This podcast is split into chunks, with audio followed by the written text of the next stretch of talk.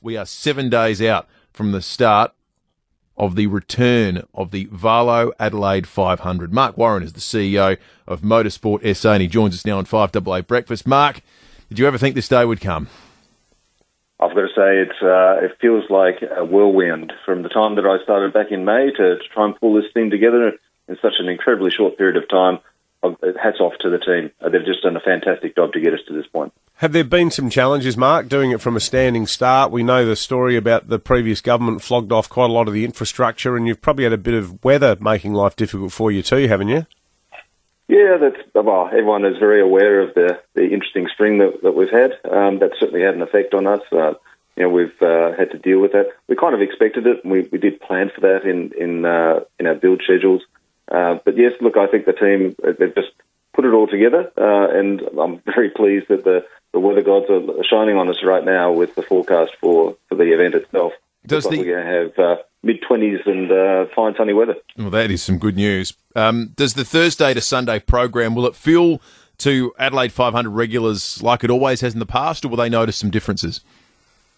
Um, I think that we've brought back a lot of the, the favourites, fan favourites of things around the track. But look, there's going to definitely be some, some new buzz around the area in terms of the other uh, nature of the, the, the race itself. First of all, we're the final round, mm. so I think that's a big change for fans, and um, we're going to see it's, it's, going to become a street fight to the finish for the supercar drivers. Uh, this is this is the one that they're going to win. So gloves are going to be off. Um, they're going to race hard. So that's going to be a bit of a change. It also brings back some of that, um, you know, the days of the Grand Prix years where being the final round, uh, Adelaide comes alive. It really does. It becomes a party town. And I think that's something that it's the atmosphere and the buzz around the whole event. Uh, and absolutely, the road closures we really appreciate the patience of, of everyone. We, we know it's uh, not something that's enjoyed by people, but I think that uh, it really, you know, stakes the, the claim to say yes, the event has arrived and it's here, and it's unavoidable. And uh, yeah, it really just adds to right. This is this marks the occasion coming into Christmas. This is the part, party town.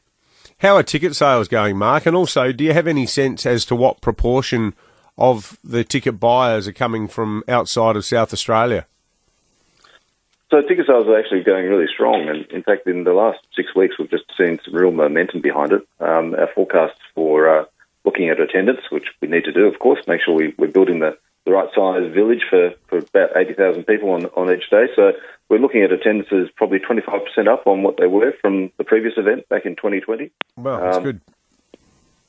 That's really good, and and also um, there's been a lot of talk about obviously the reason hospitality was so upset about about losing it was just how many people it brings in. Does it feel like there's a, a sort of um, comparable uh, resurgence of demand from, from interstate as well?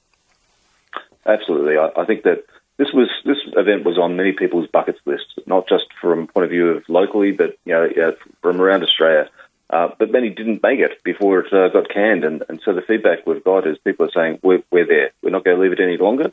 We want to come and being the final round, uh, and we know the reputation of Adelaide putting on a great party, we want to be there. So the the interstate uh, side of things in terms of bookings has been just fantastic, both from corporate and uh, we expect also from fans. Has uh, do you acknowledge the criticism and the reason the former government uh, failed to continue to support the race? And does it feed into any of the philosophies that underpin how you approach it going forward? This idea that there were diminishing returns year on year? And does that add a sort of pressure to try and reinvigorate and recreate it in a way that actually sees that trend line turn around? Uh, I think it does. Look, previously, I think there was a, um, a the, the, the, event had become perhaps a little bit tired, uh, if I'm perfectly frank, and, and that you know, when you get to that point, you, are trying to contain it, you're trying to work out how you just go still deliver the event, but you know because you kind of have to.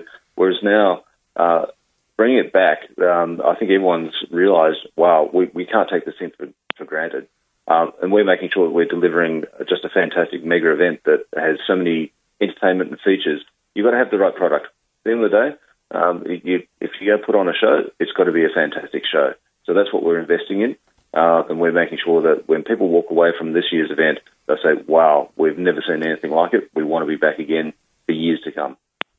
Well, all the very best with it, Mark. Absolutely. We'll st- obviously stay in touch. Uh, we know that a lot of our listeners are very excited about its return, and, and while some of them probably also have some qualms about traffic, I think that overall there's a there's a consensus that it's a a good thing for SA. It's a good thing for uh, uh, the economy, good thing for hospitality, jobs, and incomes. So we look forward to the race being back. Mark Warren, the CEO of Motorsport SA.